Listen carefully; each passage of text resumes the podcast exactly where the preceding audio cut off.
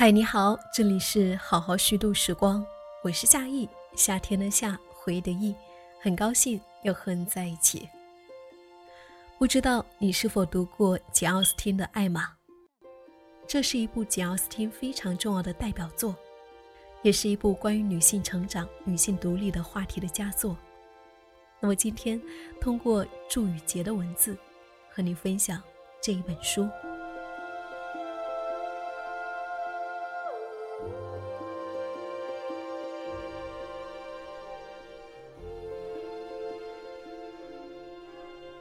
关于简·奥斯汀的每一条信息，每一次阐述，都是国家大事。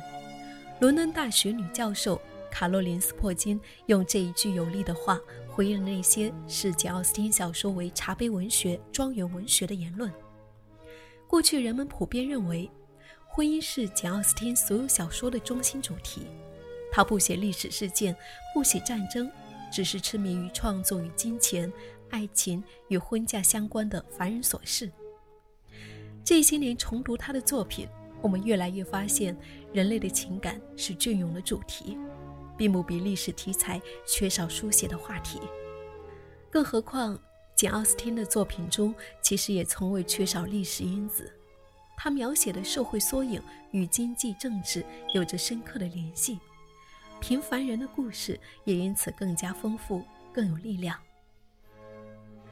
奥斯汀生活的时代。英格兰由国王乔治三世掌权，社会正在发生着巨变。尽管他在世只有四十二年，但他活着的时候经历了包括法国大革命、拿破仑战争、特拉法加战役、英国废除奴隶贸易等在内的重要历史时刻。正如他被历史事件包围的一生，他笔下的人物所面临的困境，也是在这一种历史背景。和社会因素下产生的，他用自己独特的幽微笔触，含蓄地描写出时代变化对社会阶层的各个方面的影响。尽管他描写的是自己熟悉的中等阶层圈子里的生活，但让我们看到了当时人们所思所想的真实一面，揭示了等级制度、财富、人际关系对人们生活的驾驭和影响。他的作品。还像浮世绘那样，记录着婚丧嫁娶的社会习俗、宗教信仰、经济、农业、交通、娱乐、饮食、服饰、疾病等方面的细节。好的作品总会提供不同的门径，邀读者进入，像百科全书那样展现一段历史的方方面面。英格兰社会图景在奥斯汀的小说中徐徐展开。奥斯汀一生都在一个对女性有着僵化期待的社会中写作。这期间，现代女权奠基人玛丽沃斯通克拉夫特出版了《为女权辩护》这一女权主义著作。彼时的英国，女性不但没有投票权，没有享受公共教育的权利，更没有财产自主权，只能在经济上依附男性。不平等的观念牢牢占据着人们的意识。在认为女性的最终归宿只有家庭的年代里，奥斯汀没有受过多少正规教育，在父亲的藏书中完成自我学习和教育。她终生未婚，坚持自我，匿名出版自己的作品，成为第一位被列入英国文学经典的女性，也是英国唯一一位能与莎士比亚媲美的女性作家。可见，她对英国文学和文化的影响。有多么重大？艾玛的出版颇费周折。一九一五年秋，奥斯汀将艾玛交给伦敦出版商约翰·莫里。莫里向奥斯汀出价四百五十英镑，也换取艾玛及其前两部小说《理智与情感》和《曼斯菲尔德庄园》的版权。面对这个出版条件，奥斯汀称莫里为流氓，决定自己保留版权。莫里最终分三卷出版了《艾玛》，首印两千本，但奥斯汀自己支付了广告费。一九一五年十二月，这部小说的第一版在书架上架，和他以前的小说一样，《艾玛》也是匿名出版的。《艾玛继承了奥斯汀一贯的优美风格，又保证了每一部作品都有自己的独特性，为读者提供了精彩的阅读体验。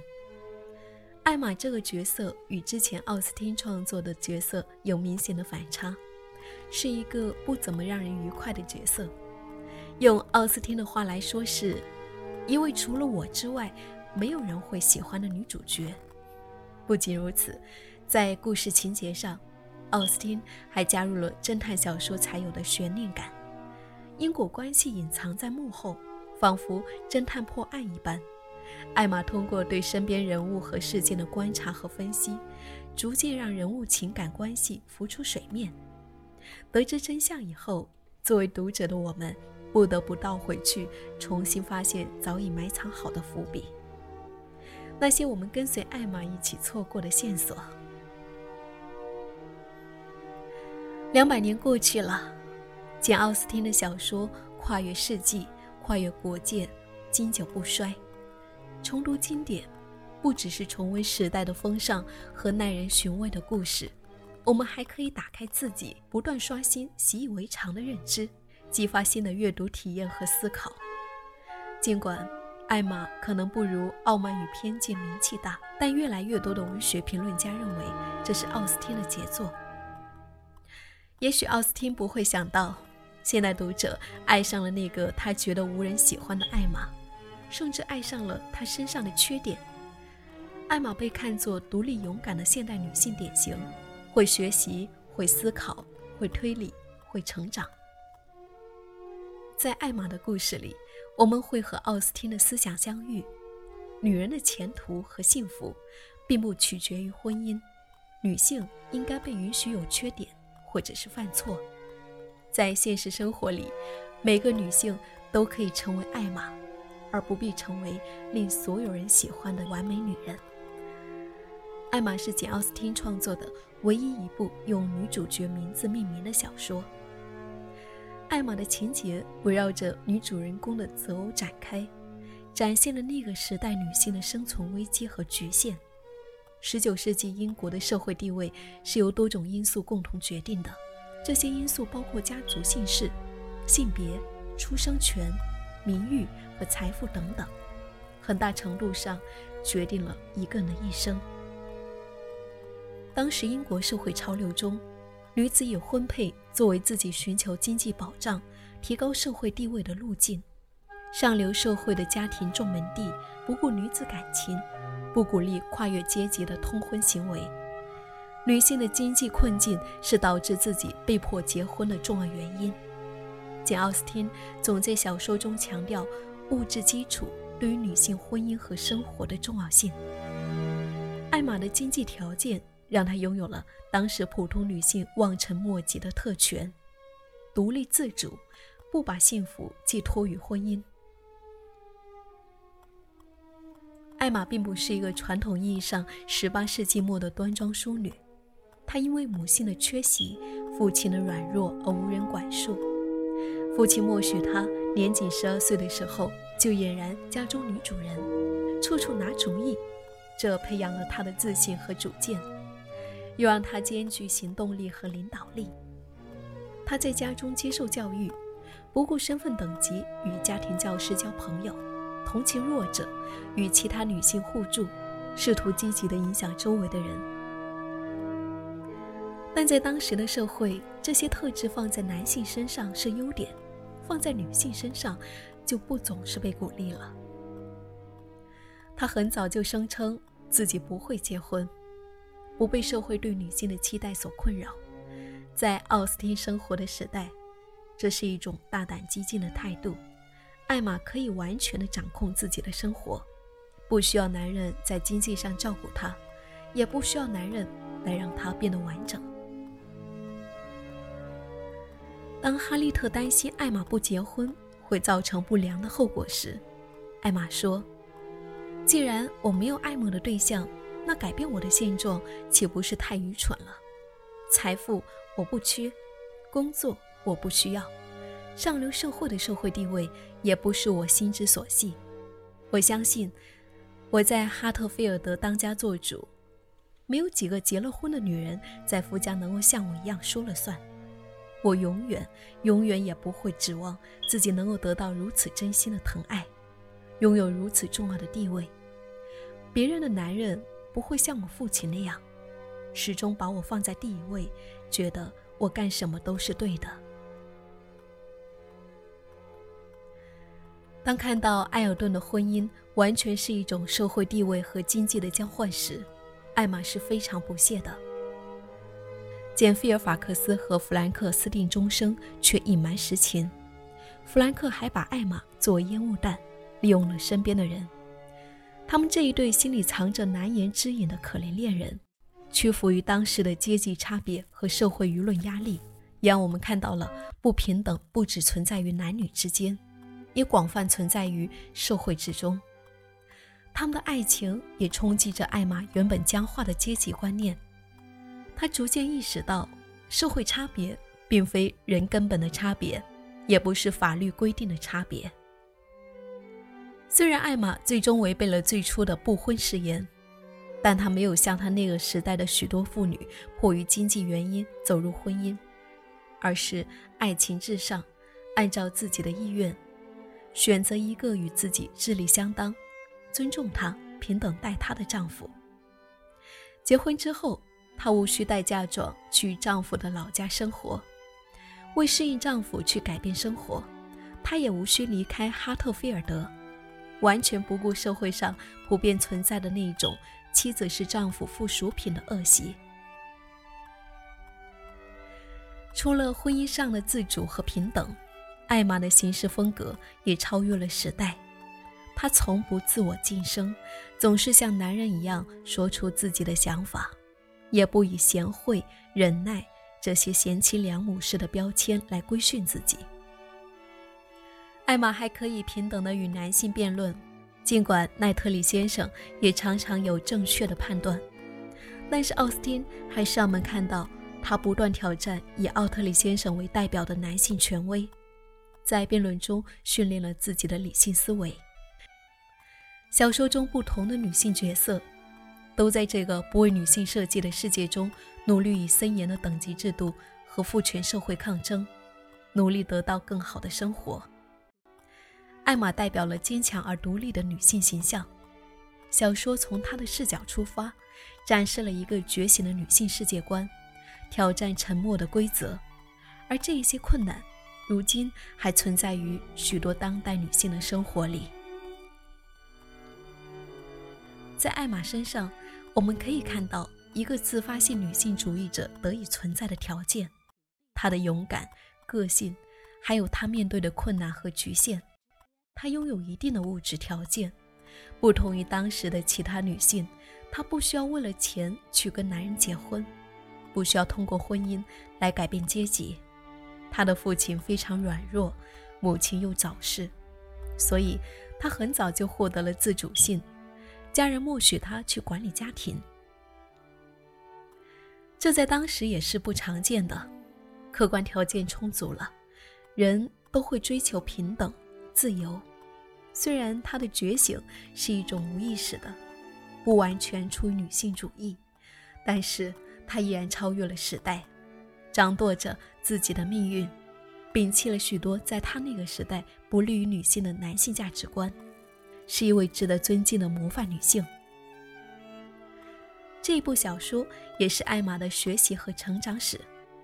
良好的出身和社会地位，却给艾玛带来某种经验上的局限，因为没有经历过现实生活的磨难，艾玛经常被指控傲慢、自负、控制欲强、自恋、嫉妒心强。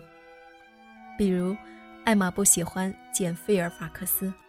觉得简太过拘谨寡言，可艾玛却无法设身处地地体会他作为一个寄人篱下的孤儿的处境，即他没有可以支配的财产，也没有得到足够的爱。清醒理智的奈克里先生总是直言不讳地指出艾玛成长过程中存在的问题，比如说家庭教师能给予的不够多，以及艾玛在读书上虽有很高的品味。却没有坚持。好在艾玛不断的检视自己的行为，是一个懂得反思、敢于自省的人，周围的人总是对他的一切赞不绝口。他一开始自满于自己的钢琴水平，但当他听到简·菲尔法克斯的演奏以后，立刻意识到自己的演奏和演唱不过是刚及格的水准。艾玛撮合埃尔顿和哈利特失败，给朋友带来了伤害。他意识到，最先犯错的人是他，错的最离谱的人也是他。他如此积极地撮合别人，实在愚蠢，简直大错特错，把本该很严肃的事情看得无足轻重，将本来简单的事情看成了诡计，确实太冒险，太自以为是了。他很担心，也很羞愧。决定再也不做这种事了。埃尔顿夫人的出现给了艾玛一个比她还要虚荣和自恋的对手。埃尔顿太太的确略有姿色和才艺，但无比傲慢，一厢情愿地以为自己的阅历能够让海伯里为之一振。作为旁观者，艾玛发现围绕在埃尔顿夫人身边的人热衷赞扬，不善于判断。更让艾玛受到冲击的是，简·菲尔法克斯接受了埃尔顿夫人殷勤的照顾，而这种帮助并非出自于真正的关心，只是满足自己的自恋和优越感。在埃尔顿夫人身上，艾玛看到了自负的危险。在野餐上与弗兰克调情并侮辱贝茨小姐时，艾玛失去了奈特利的认可。并受到了他最严厉的一次批评。你怎么能够对贝茨小姐那么无情？你怎么能用你的智慧，无理地对待一个她那样性格、年龄和地位的女人？艾玛，我没有想到你会是这样。艾玛在羞耻中幡然醒悟，自己过去常常目空一切，怠慢别人，给别人带去痛苦。这一次的调侃。的确伤害到了贝茨小姐，她在真诚的悔悟中生出慈悲心。她逐渐意识到，每个人都有自己的想法，都有自己的生活方式，都有自己的优点和缺点。自省是成长的不二法门。艾玛以不完美的姿态出现，她不断改变自己，而非无休无止地在盲目自负中打转。最终，从一个以自我为中心的角色，演变成一个有同情心且敏感的女性，改掉了自己性格中顽劣的一面，完成了角色的成长和对阶级的反思。英国文学评论家玛丽琳·巴特勒曾在《简·奥斯汀及思想的战争》中提到，读者应当从凡事万物的角度理解奥斯汀的作品。我们读到人物在社会背景下的关系和互动，像历史书一样再现了真实的生活，也可以思考当时怎样的价值观赋予了他们如此这一般的行为和意义。阶层差别是最明显的矛盾，但也存在阶级的流动，只是人们认为个人资产增加并不等同于社会地位的提高。随着他们收入的增加。在生活方式上越来越向上流社会的家庭看齐，扩建了房屋，聘用了更多的佣人，热爱交际，为人慷慨。可当他们邀请艾玛的时候，他表示不会轻易前往。奥斯汀用一种批判的态度讽刺了这一上流社会普遍存在的偏见和势力。幸运的是，科尔夫妇坚持不懈的努力。不但慢慢被贵族接纳，甚至让大家意识到，克夫妇的教养和礼貌比一些贵族出身的人更良好。上层社会非常注重礼仪规范，特权阶级也需要履行社会责任。比如说，艾玛会用手臂挎着篮子，走访贫困家庭，送去一些生活的必需品，表达上层阶级的关心。比如贝茨小姐在和艾玛聊天时透露，奈特利先生每年会往她家送苹果。尽管这种行为也被马克思主义者解读为上层社会的糖衣炮弹，但它巩固了现有结构的社会秩序。信件不仅仅是家庭成员之间的情感连结，也是某些圈子内的共有财产。写给一个人，就相当于写给了所有人。主人与访客围坐在一起朗读信件，是一项娱乐活动。比如说，贝茨小姐总会把简的信念给所有到访的朋友听，也会把信件拿出来让大家欣赏书法。弗兰克给新婚继母写的贺信就被广泛传阅。现在，弗兰克·丘吉尔先生是时候和他们见个面了，尤其是当人们知道他给继母写了信以后，他们就更希望他能够来了。有几天。人们每天早晨在海伯里串门，都要提到韦斯顿太太收到的那一封大方得体的信。冬天就该每两个礼拜在这里举办一次舞会。奥斯汀不止一次在自己的小说里浓墨重彩地描写舞会的来往排场和人物的交往。舞会是当时人们最喜欢的社交活动，可以尽情地展现一个人的社交礼仪和个人魅力。异性难得可以有如此亲密接触，所以舞会也是年轻男女相互试探和求爱的绝佳机会。舞会有公开的，也有私密的，通常由富人组织，发出邀请，在私人的空间里举行。现场有乐队伴奏，受到邀请的客人总会盛装出席，非常享受跳舞的快乐。在舞会中，你会看到。私人舞会必须提供可以坐下来享用的晚餐，这也是舞会上补充体力的中场休息。我们还能够看到其他娱乐活动，特别是画肖像、音乐、唱歌、玩猜字谜、坐着马车去户外旅行，也是当事人们热衷的娱乐和社交活动。奥斯汀对生活的有滋有味的描写，恰好补充了宏大叙事里不曾承载的个人日常。再现了摄政王时期人们的生活情趣，成为了珍贵的档案。人们常说，生活远远比小说精彩，但在奥斯汀的小说里，逼真的场景、立体的人物形象、耐人寻味的生活和情感，组成了鲜活的有机体。无论是情节还是细节，都被刻画得栩栩如生，在平常中。挖掘出不平常的意义。随着时间的流逝，无论是奥斯汀小说的价值，还是其在历史上发挥的作用，都越发明显和珍贵。文学的魅力是隽永的，奥斯汀的小说永不过时。他的小说远比我们想象中承载了更为广阔而深厚的信息。小说也可以成为一面镜子，让我们了解生存。人性、社会和我们自身。